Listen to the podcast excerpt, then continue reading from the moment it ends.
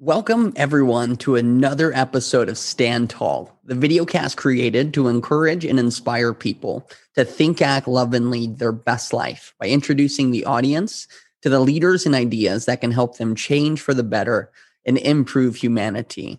I'm your host, Cameron, and today I want to talk about the power of your words.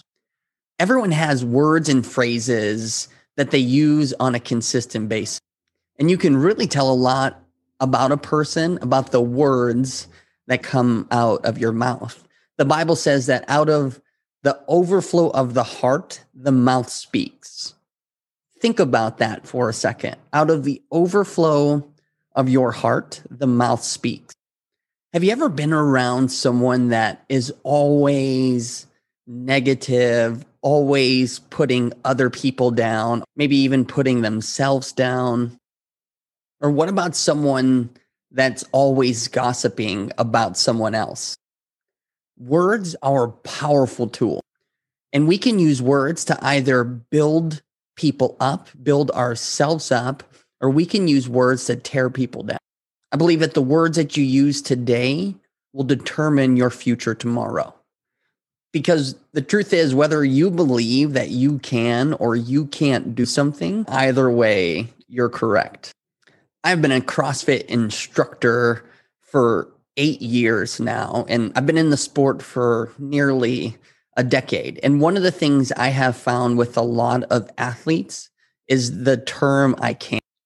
And the reason that term really upsets me is because nine out of 10 times, it's not that the person can't do something, it's that they're unwilling to push themselves to try and they use the term I can't as an opportunity to abdicate their responsibility for doing things that really scare them.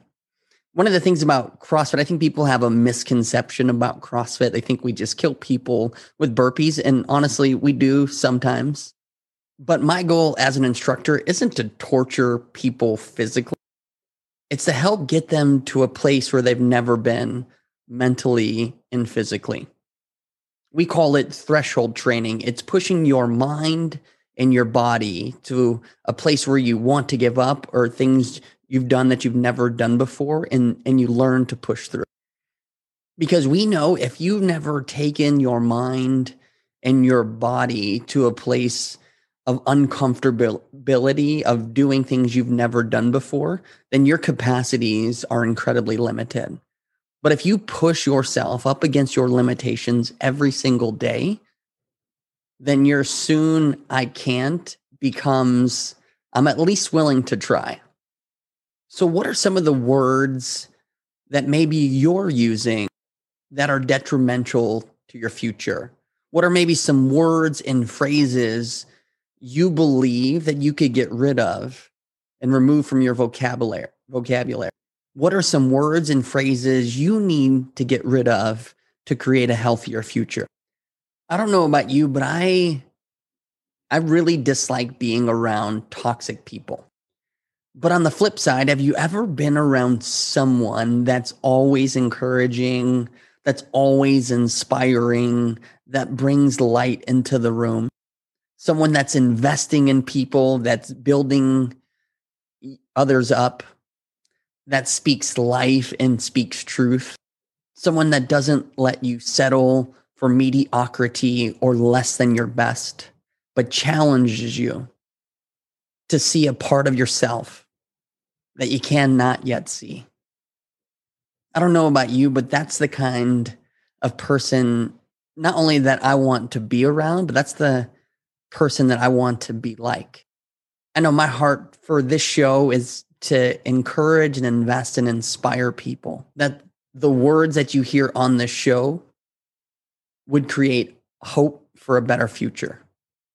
So take some time this week, think about the words that you're using on a consistent basis. Are they defeating and discouraging, or are your words powerful and uplifting? Do people cower from you when you're in the room because of your attitude? Or does your light change the atmosphere when you walk into the room? Because out of the overflow of the heart, the mouth speaks. Thank you for tuning in to another episode. Until next time, stand tall.